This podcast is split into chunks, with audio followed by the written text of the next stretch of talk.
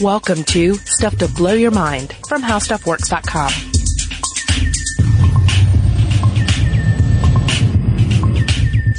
Hey, welcome to Stuff to Blow Your Mind. My name is Robert Lamb. And my name is Julie Douglas. Uh, Julie, you have an announcement you want to make for everybody. It is so hot in Atlanta. it really, oh my gosh, 98 degrees today.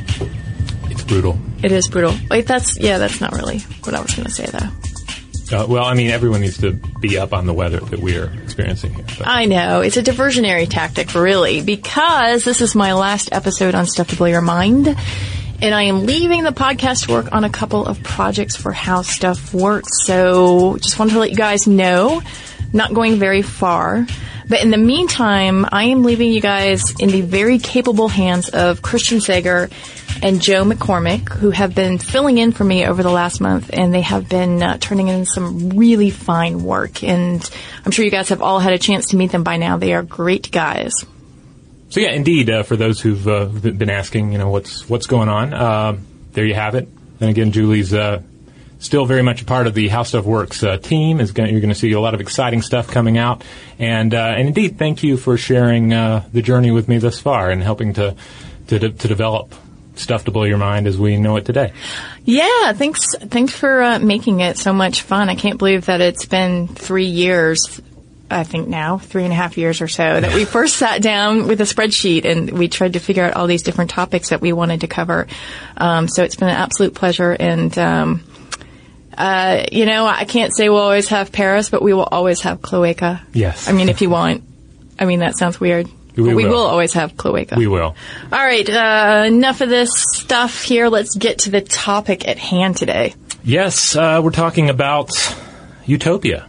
Uh, but uh, as, as, as with any uh, discussion of utopia, uh, we're going to get into some pretty dark territory. Right. I mean, because you, this is just the, the beauty of this. You cannot have utopia without dystopia, right? You wouldn't even know what it was mm-hmm. without the uh, the negative side of that coin. And uh, we're just going to take you a bit into a time capsule here. So just imagine that it's the 60s. You're a scientist with just okay. scads of very fine rodents at your disposal. Yes, top shelf, the best you can, uh, you can buy. Mwah, kind of rodents. And you have this desire to play out the drama of overpopulation.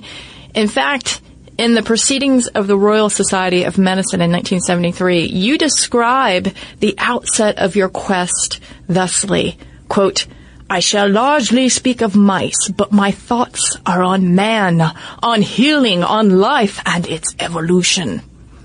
and then you go on to name check the four horsemen of the apocalypse before you get onto the details of your overpopulation experiment. You are John B. Calhoun. Yes. Uh, who's a, a very, uh, very interesting individual. Um, born in 1917, died in uh, 95, American animal behaviorist, and uh, he was actually born uh, in Tennessee, uh, specifically Elkton, Tennessee, just the next county over uh, from Lincoln County, where I went to, to high school. Uh, he went to high school in Nashville. He went on to earn his undergraduate degree at the University of Virginia and earned a doctorate in zoology from Northwestern University in 1943.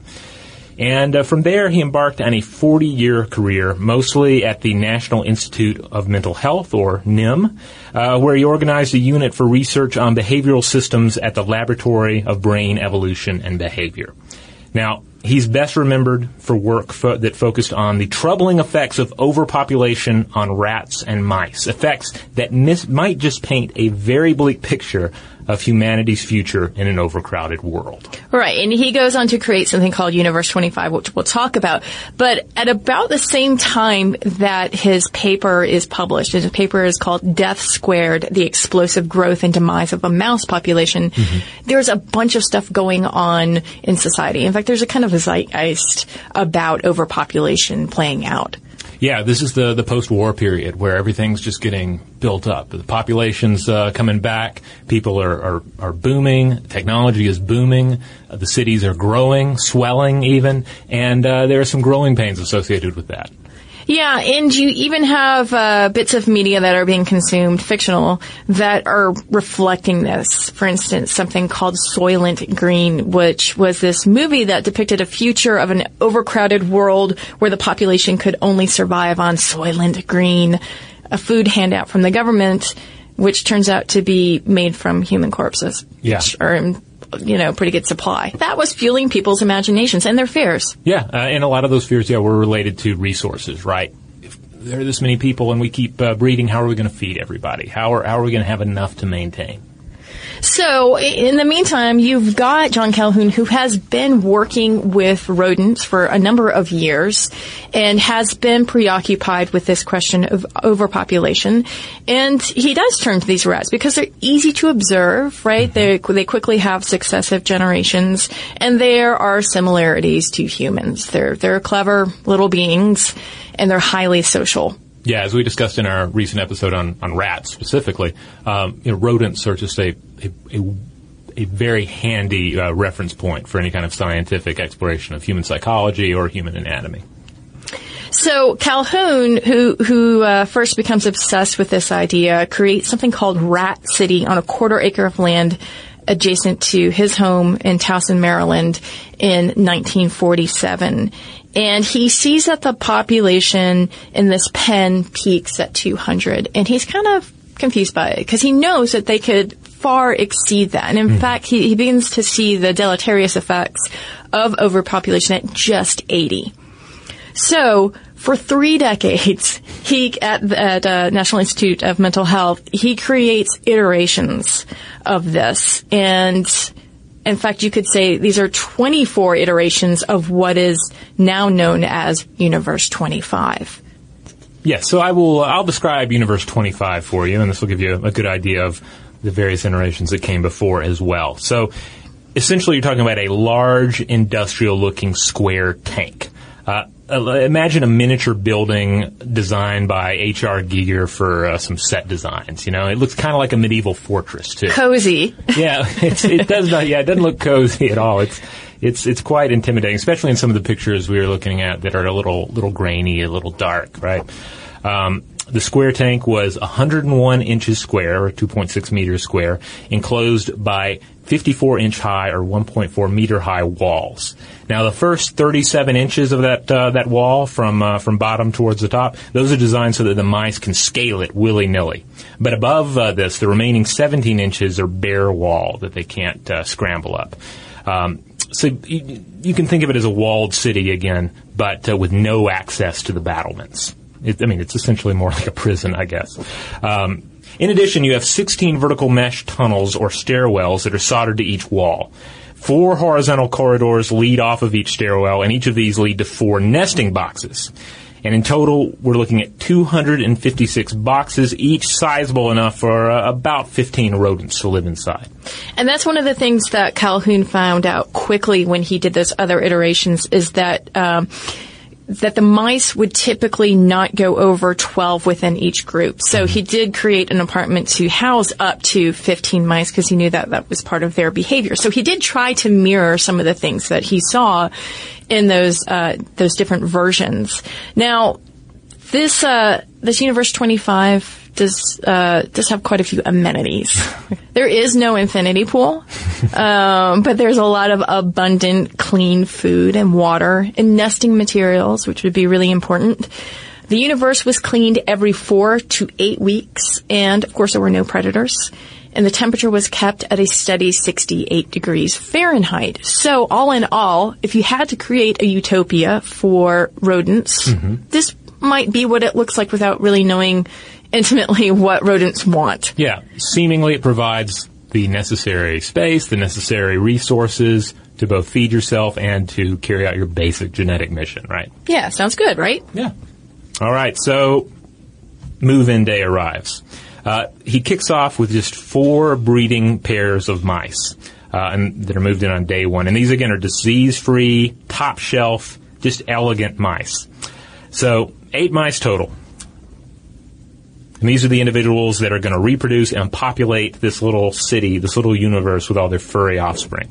And, uh, and this is ideal. As we mentioned, mice are small, short generation time, accelerated lifespan that we can study. One mouse year equals about 30 human years. Each mouse lives about two to five years. The gestation period in female mice is less than a month, and the female mouse has an average litter size of about six baby mice.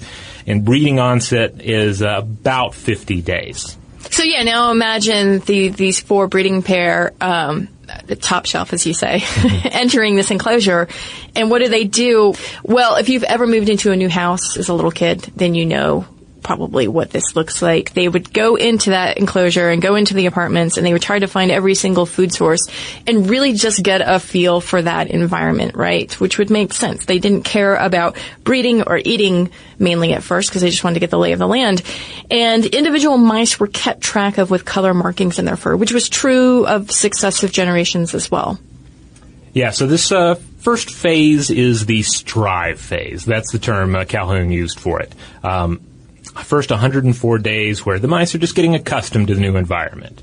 Uh, they're establishing their territories. They're creating their nests. Just moving in, business as usual, nothing out of the ordinary. It's it's kind of it's kind of like the utopia set up in any film, and like having a utopia in your in your fiction. Yeah. It's kind of like bringing a cannon on a stage, right? You bring a cannon on a stage, you have to fire it. You introduce utopia into your fiction that utopia has to fall into chaos and madness. This is the period in which you just have utopia. Business as usual with no concerns about uh, resources or predators. Yeah, I'm just imagining the kind of whimsical, flowy music that usually accompanies these scenes of utopia, or really any scene that's being set up is like, oh, this is wonderful. Life is great. And then you hear the minor piano key, like, and that would be the exploit phase kicking in. Now, this phase lasted about 250 days and the population of the mice doubled every 60 days.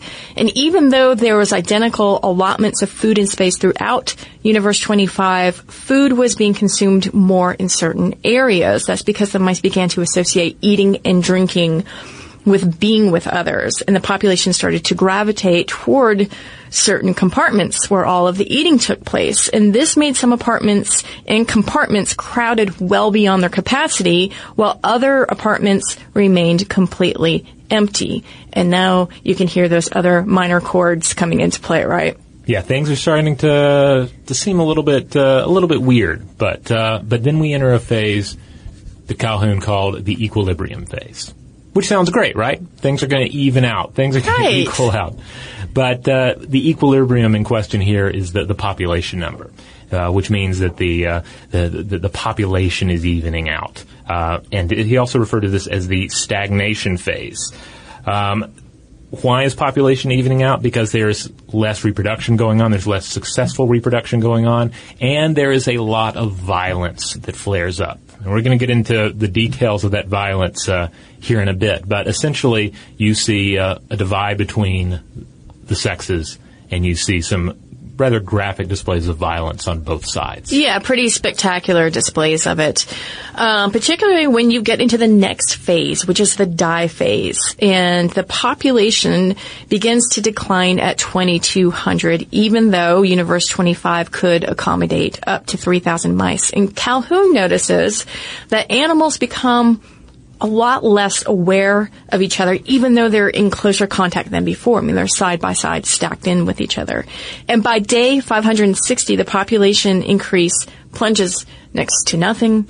And a few mice survive past weaning until day 600. After that, there's a few pregnancies that don't come to fruition, and there are no surviving young which seems odd because you would think that as the population decreases and territories are regained, that there would be some sort of stasis enacted, right? Like there would be some sort of return to normal activities like mating. Yeah, yeah. I mean, you'd think that after this equilibrium period, where all this um, bad stuff goes on, and you see the birth rate plummeting and infant mortality rates reaching ninety percent in some areas, that some reason would restore itself. It kind of like we, you know, we see in the various ups and downs throughout history. Things get bad, but then things even out.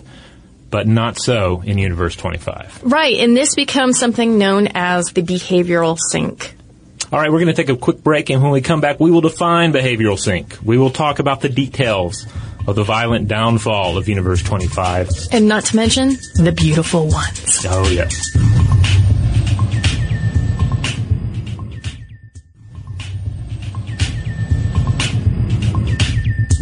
All right, we're back. So, behavioral sink.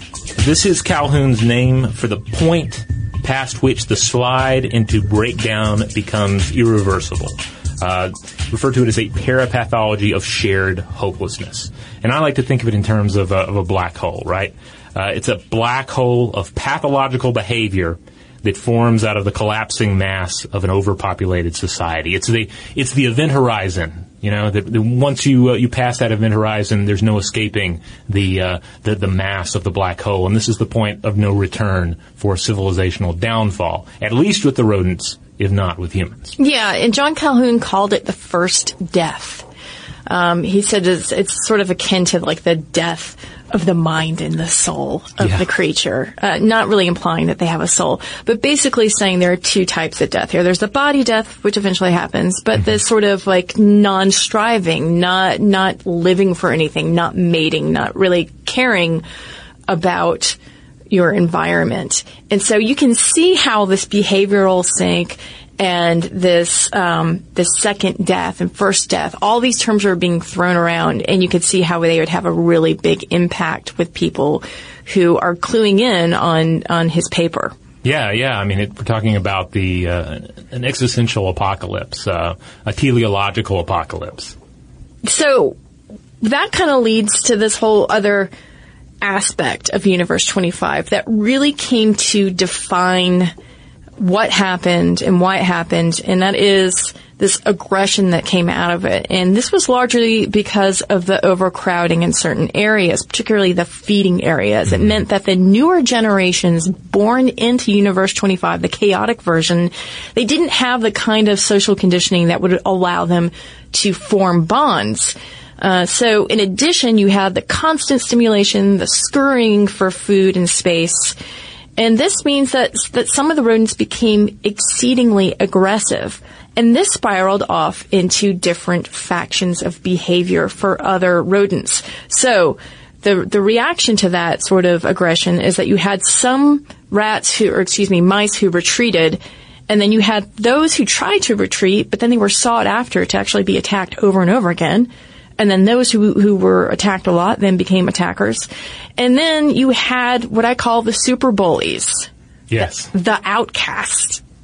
Yes, the uh, the outcasts. Uh, this and this is very much in line with with any uh, any kind of like Mad Max post apocalyptic scenario where you have these warlords that rise out of the disorder and they're they're just the the most awful, heinous people possible that just rule by sheer brutality. And that's what we see uh, popping up in uh, Universe 25 after about day 315. Male mice without social roles stop trying to defend territory or they stop trying to breed. Instead, they just end up wandering, congregating in the middle of the universe with other loners and it's here that you see particularly dominant, particularly aggressive uh, males rising to the top through just sheer brutality, attacking their fellow mice, uh, just roaming around, assaulting, raping other members of Universe 25, and asserting their dominance.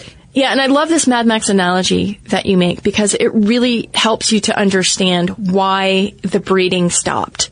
Because within this environment, you don't have uh, couple saying, "Oh, let's mate, let's do this, let's mm-hmm. let's um, let's really spend an inordinate amount of time caring for young." You don't have those kind of resources available if you're worried that you can't survive, right? So that's what you're seeing in terms of the kind of reaction or fallout from from the outcasts as Calhoun talks about them. But you're also seeing another subset emerge from this and the die phase sees this new subset, a new generation of mice emerge that had never been subjected again to any sort of normal conditioning.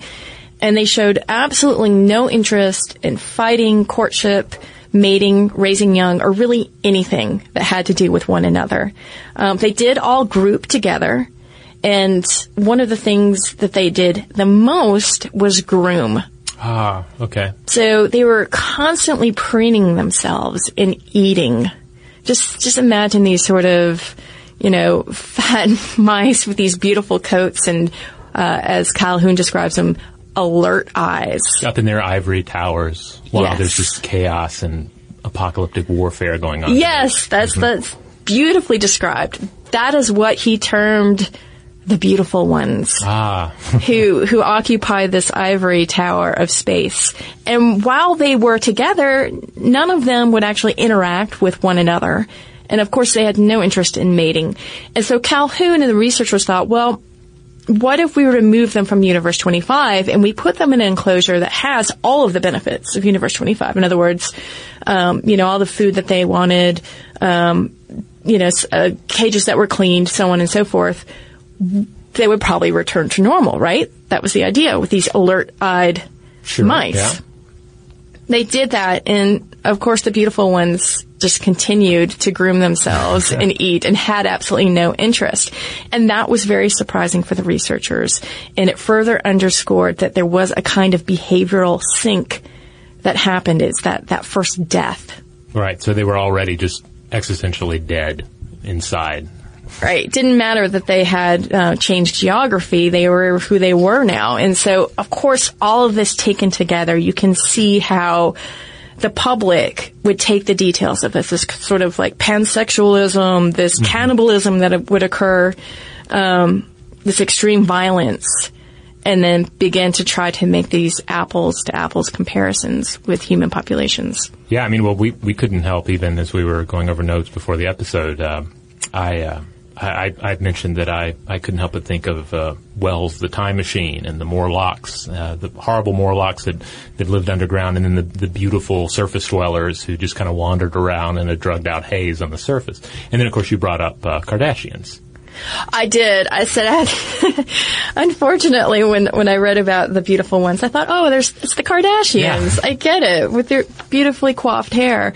Um, And if you took them out of their environment and you put them on a desert island, uh-huh. what would happen? they would continue to groom themselves. I'm pretty sure of it. Perhaps that's an unfair assessment, however.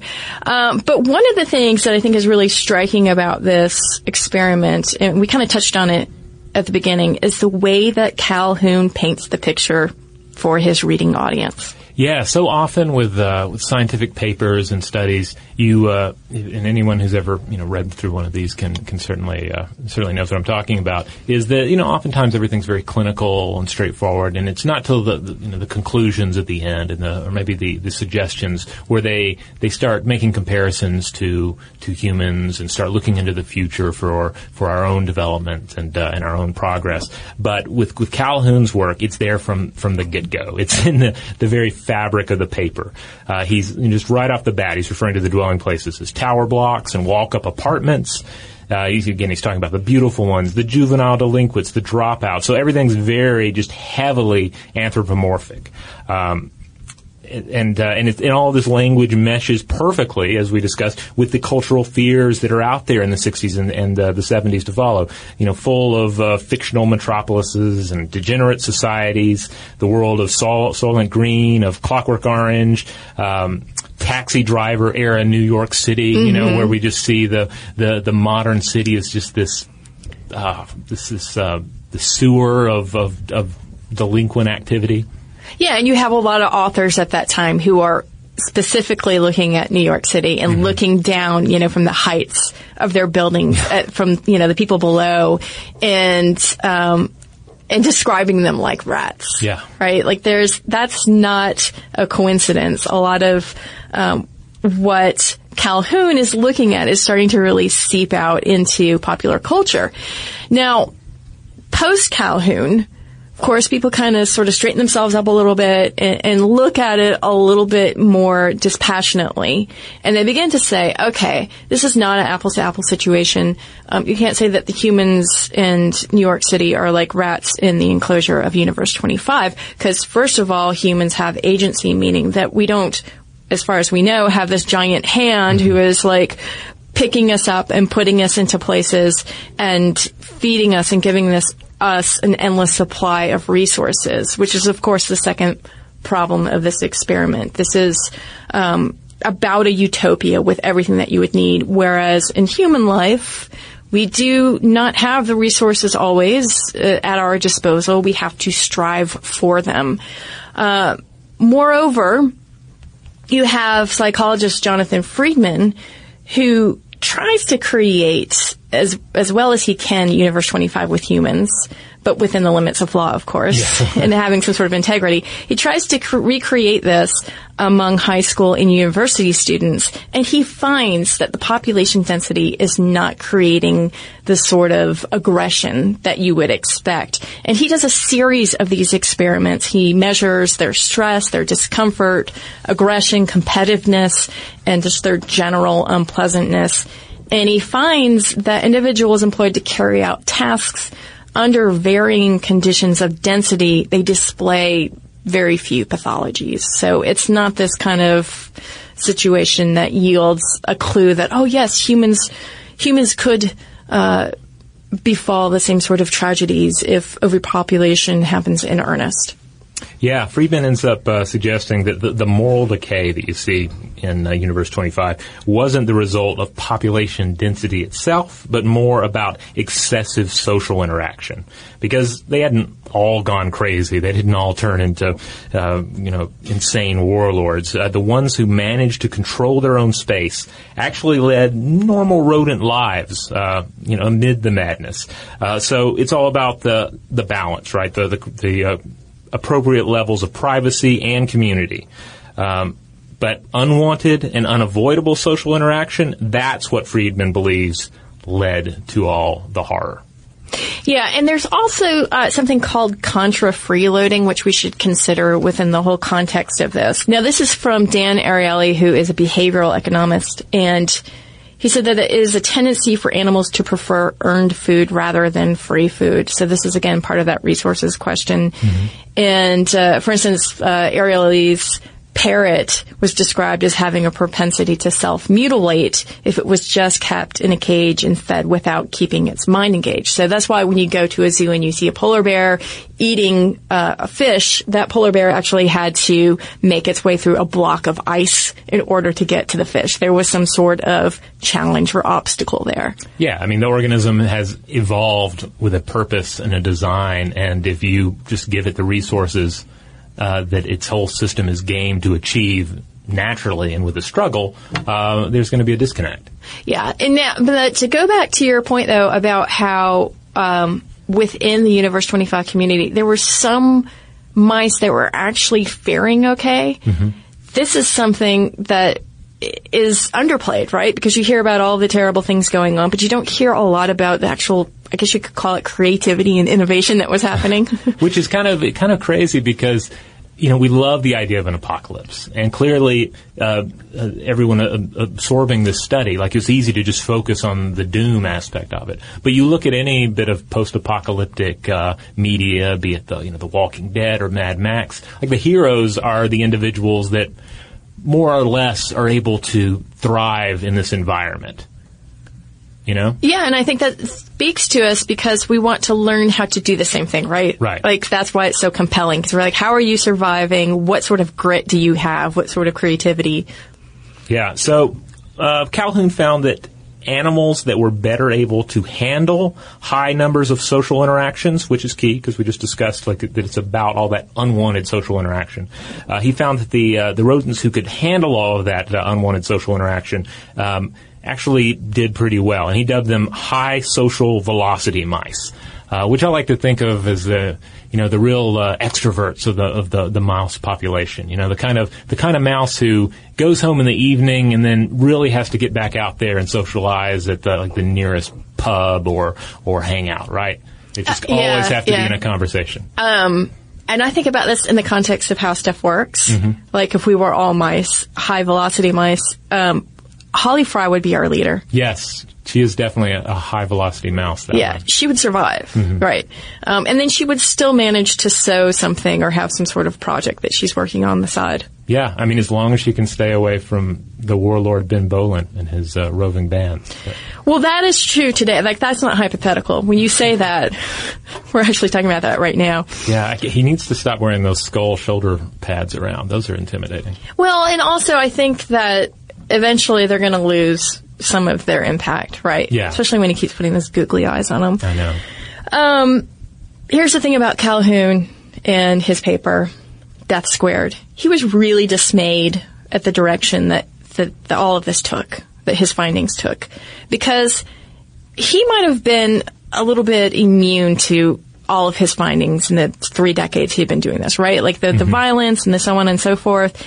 He was more concerned with that actual creativity and innovation. And he thought, he thought Universe 25 was like this really good model or could potentially be a good model of how cities could actually become competent and creative and um, avoid this kind of violence and aggression. And he actually went on to make 100 more versions of Universe 25 to try to take all those negatives and turn them into positives and have the rodents work in a way that was creative and innovative. Yeah, I mean, he wasn't just saying, "Hey, the apocalypse is coming. Let's mark it on our calendars." He was he was ultimately all about let's let's figure out how to reschedule the apocalypse or just postpone it indefinitely. Find ways to correct course and actually live effectively in these large, uh, high population, uh, high population density environments. Um, one of the other positive things that came out of Universe 25 inadvertently, I guess you could say,